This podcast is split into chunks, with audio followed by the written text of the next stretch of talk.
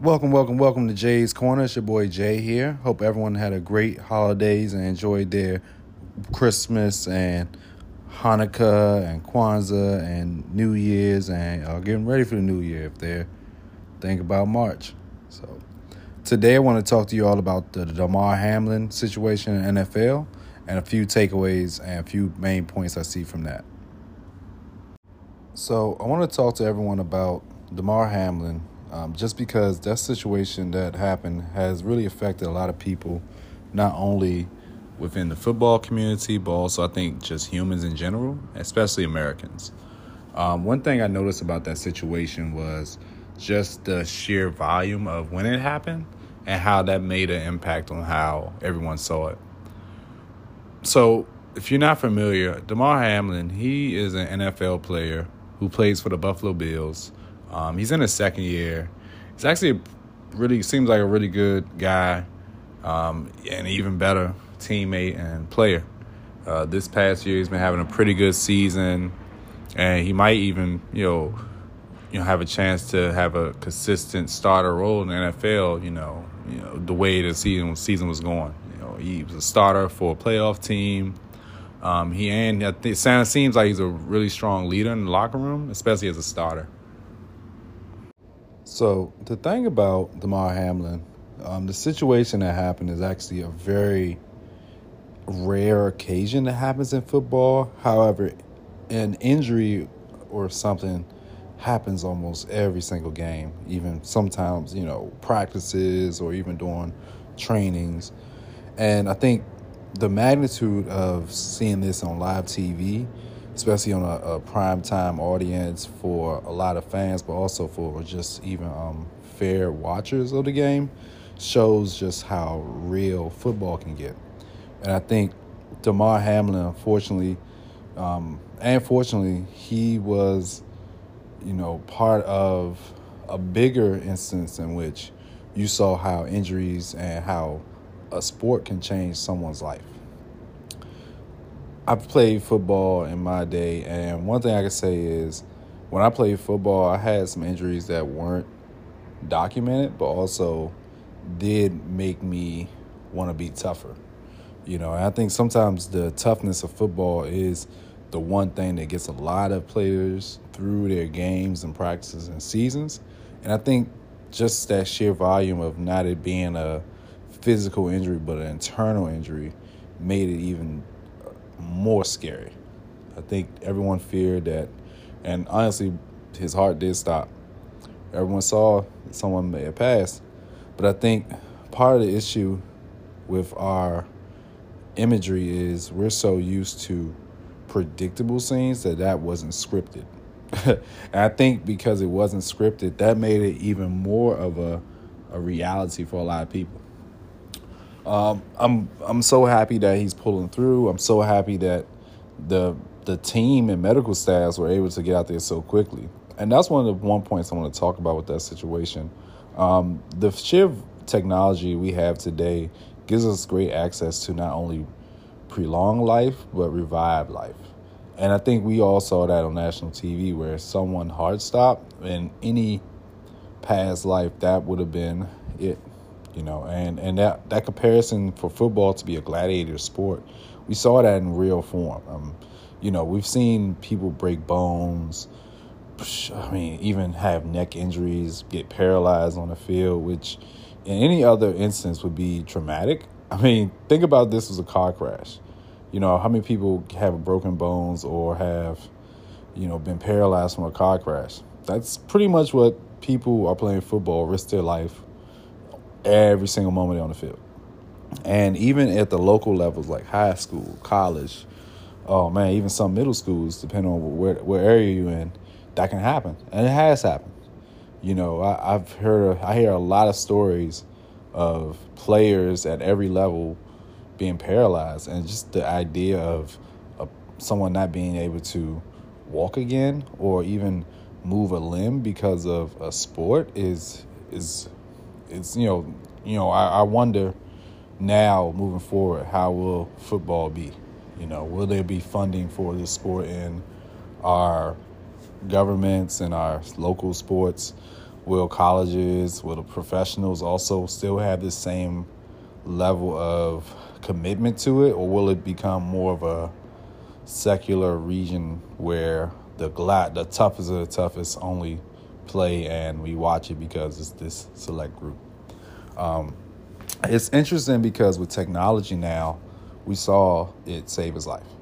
Medicine was able to not only be near the field, but also be quickly available on the field to where they could resuscitate him enough to have him stabilize himself at the hospital. And I think that's a medical miracle in this day and age, especially after what we saw with COVID, that that is possible. And just also the fact that these athletes have to be in great shape. You got to really look at that to also be a blessing too, because the average person couldn't sustain that in that magnitude because their body's not in shape. Being healthy is not only a reason just for the optics, but also for moments like that. We forget that sometimes some individuals, you know, they can't make it after these traumatic events is because their body wasn't prepared prior to it. You know, the trauma you, your body takes is also, um, you know, when you talk about bad lifestyle, whether it's eating, um, not not dieting right, not getting enough exercise. Uh, that does take a toll on our bodies, and sometimes it might not show until the moments we need it to depend on us when our physical limitations or our mental limitations are incapable. And I think that's the one thing we need to think about, especially now with modern medicine. We have access. We have access to tools. We have access to information. Use it. Um, and I think with what we saw with this situation, Damar Hamlin is um, is a product of modern medicine. His ability that not only is he able to watch the game of his team this week coming up, he as, as unrealistic I see in his eyes for him to play football ever again, he could possibly play football again. And I think that's even more testament to not only our what our bodies can are capable of, but also what we have seen from modern medicine. So sorry about that. Uh, some I'm doing a this new year for me, uh, off topic. I'm gonna be more authentic. So that's my background noise. So you heard that, but um, next point I want to talk about is how what will this lead to the future of football? Now, I know for the future of football, it's already been a question, but now I wonder what does the future of football hold? Um, and I think it will depend definitely based off of demographics, economics, and cultural. Um, I'm here to say on the record, I don't want more black men playing football. I think we are now at a point where we see that football may be a detriment not only to the future of our men, but also to those currently. So I've shared this take with people around me, um, or, or even those that know me, but I feel like football isn't the problem. The sport is very violent. The sport is very has contact, but it's not the only sport that's violent. And I think taking that into account, I don't think football is just very much a death sentence or as it should be banned from like high schools or even like middle schools or colleges. Um, I think that is still up to the program, and I think you know every individuality is key, and I think there's always going to be that need for football.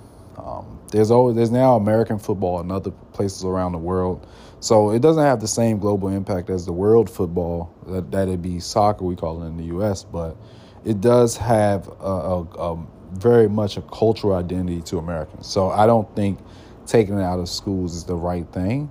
I do think we should fund other programs specifically in minority areas. Um, and it's for a few reasons. So, myself, I played football growing up, and one of the things you know when you are, when you grow up in a football culture is it's it's kind of like a how I say a birthright for you to, as a, as a male to play football. Um, even if you notice, you know, we have women's football leagues, and I wonder how many women who play football were from a football culture because in that culture it makes you want to play so much it makes you want to do that. And i know even for myself having family friends who are football players or love the game or just show talk so much about it, it makes you really makes a part of your identity. Um, you know I, I, feel like as much as i might have been in church on sundays as a young age i probably watched more football on sundays you know and i think you know, now that I'm at, uh, in my 30s, you know, how how does that, you know, I look back on, on how that has impacted not only my life but also other other men like me, and and that's I think that's where I get to my point about not having more men of color in the sport. Um, there's a lot of different reasons, but I think the number one thing it boils down to is health. If you look at the, and I wonder if there's been studies on this done or if, if someone wants to who's listening to this you should do a study on the connection of males particularly black males and white males who play football and their outlook on life as far as like success measurements on paper. And i think not to sound like a bigot but i do wonder about the number of comparisons of those that play football and make it to the NFL and make the millions in comparison to the other football players who may not even make it to college or only played high school, only played middle school, but played over six years of football and have had contact on contact on contact of head injuries. And what were their rates in life?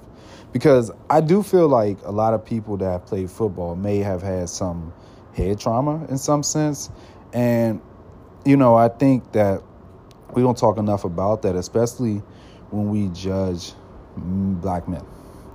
And I honestly say it's the same for white men, but I'm not a white male, so I'm not going to speak on that in this moment. But I will say for black men, it seems like a lot of us who aspire to play football, grew up playing football, and you know, even in the playful moments when you're trying to like you know tackle someone or push someone, you know, what contact is that doing to you, to your brain? And and how does that affect not only your cognitive but the development of the brain? And I wonder, you know, because I've I've seen some pee wee football programs as young as the age of five or six these players, you know, even if they don't go to college, that's probably at least 10 years of football contact and and potential head injuries. And I know a lot of times, you know, depending on the area we're in, you have better medical understanding. And I do wonder if these head injuries are affecting their cognitive development, especially once they reach adolescence and adulthood. Because it seems like, if you ask me, I, I probably can trace a good number of these individuals who we deem as lazy niggas or ain't shit niggas or deadbeat niggas. I wonder if we can attain their unmotivation back to their roots as a kid. I, I, I really think about the brain trauma, especially watching that hit because that hit also made me think about um, another football player, um, Tua Tagovailoa, who plays for the Dolphins, and he's seen a bunch of hits in his career. And you know, just the head trauma a lot of football players have, we we don't talk about. And I think sometimes, you know, even though this is a sport, we see boxers, we see MMA fighters take hits, and a lot of times we see them out. We know that like, okay, they they probably took a hit this and that. But we, football players don't get the same idea, especially the common f- average player. They just played high school, maybe played a little college, or, or they didn't even play college, just played high school. Or they played their Pop Warner for, for a long time and then they got to high school after five years, they didn't want to do it. There could have been some impact on their brain then that didn't never stabilize, especially if it's never been checked or looked at. And I do wonder about the future of football for black men because I don't think some of these inner city, not even just inner city, because it's not always inner city, but some of these young men who are playing a game coming from different backgrounds, I wonder if, if they're not getting receiving that same development, especially if after their football dreams go away, how does that depression kick in? Because I remember for myself, even I played just a few years of football and I was kind of going through it just because I couldn't play and I felt bad because I wasn't out there with my, my, my teammates who, who played and, and just with all the, the ideas of pushing your dreams aside or pushing your dreams ahead and, and, not being a part of a team and the toughness and the, and the, and the masculinity of it. You know, I look back on it now, I'm like, I made the right choice. But at that time, it was very, very difficult. In fact, I didn't realize but it did lead me into a little depression in, in, uh, in high school. You know, but I do wonder, like, how many other people have had that feeling after high school. You know, they played and then you know they they didn't get a scholarship, or they uh, they might have got a scholarship and didn't pan out, and then you know they they didn't go to the NFL, but some of your peers are still there and things like that. So so and and, and I wonder with that because I have noticed in like other parts of the country, especially down south, where you have these major, pretty much football programs that you know, state championships all the time. But you know, only five to five players, five to ten players get scholarships every year. So you still got another 20 players who might have been 15, 20 with seniors who not getting scholarships just now in the community. What are they doing? How are they feeling? Do they still have that guilt? Do they still have that regret? And more importantly, do they have the cognitive ability to move on?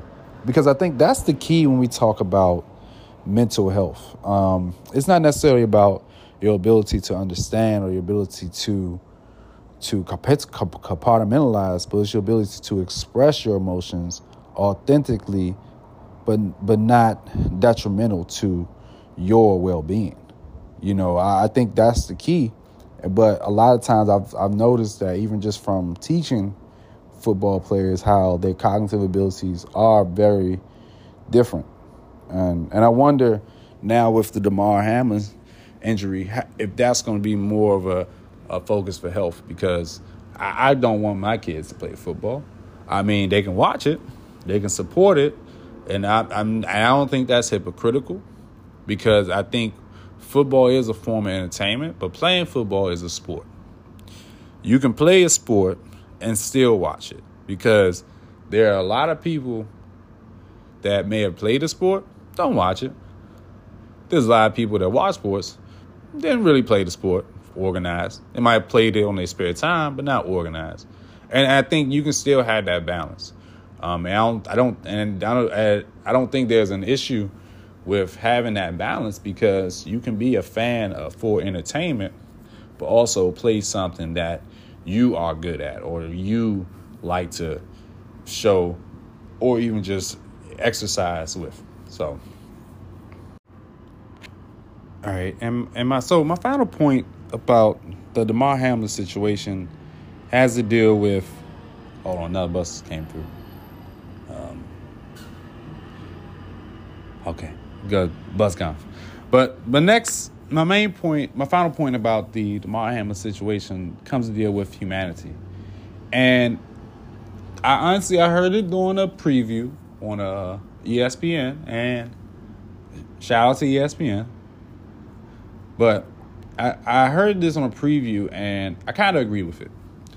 One of the announcers, I think Dan Orlovsky, he he said that you know this Damar Hamlin situation showed not only just how much you know people care about uh, athletes as players, but also just you know fans were were very respectful overall, and um, it just shows, I think, a little bit of our humanity in a, in a good time, in a dark time. And I will say this week, I've noticed more humanity shown for a black man than I've ever seen this year. Um, and I think part of that is because we saw, we, we thought we saw death. And I think death can have a triggering effect on our on our eyes because you you don't know how long you have in life. And I think everyone seeing that in live action just saw how quick life can be taken. And but also I think more importantly, in the midst of everything we talk about as a society, especially in the world, there there is a deep down care for one another. Um, the fact that we still have this access and ability to not bomb each other just periodically every day around the world. I mean, we're doing it, but we're not doing it. You feel me? But and I think that you have to realize humanity is still here, and humanity will always prevail, um, no matter what type of wishes or ill fate someone may have. Humanity will thrive overall. Um, no one person is bigger than the the idea of humanity, and I think that just showed us this week with not you know especially in America. I feel like it was you know on TV a lot, and you know with everything going on in the in the house. I'm gonna get to that another episode. We saw a lot of our pure reactions, not only from our quote unquote toughest athletes, but also from our toughest and authentic Americans. I've seen more people band together on a sport than I have on politics. I've seen more people band together on a sport than I have do on racial issues. And that's because classism is prevalent and alive in America. Racism tends to get talked about a lot, but that's really just like like Charles White say, it's a poor man's problem. It's a it's a delusion, it's a distraction. Yeah, it might be an attack, but overall it's a distraction. Because what we saw this week with the Damar situation is an act of class. Everyone that probably watches this sport probably in a similar class, but also because it was part of a culture that brought us together. See, race can't bring us together because there's always been a hierarchy in this country of white over black. And until that changes, that will never be an issue we come together on. However, class is an issue we can come together on because class is a feeling, it's not a look. It, it's something that is internal, it's something that makes you question not only your being, but also others unlike you. Unlike race. Race may just makes you support your own and point the finger at the other. However, class, you can't point the finger at the other because you, because you can't see it. Class is something that you can only feel. And I feel like this week, that's what we felt with this situation. Um, so, yeah. So that's my take on the Damar Hamlin situation. I hope everyone checks out the channel and leave some comments and, and like my pages on Instagram. Uh, YouTube's coming soon. And I'm also going to be doing some video blogging as well. So, a lot to come from 2023 for Jay's Corner. Thank you all. Love. Peace.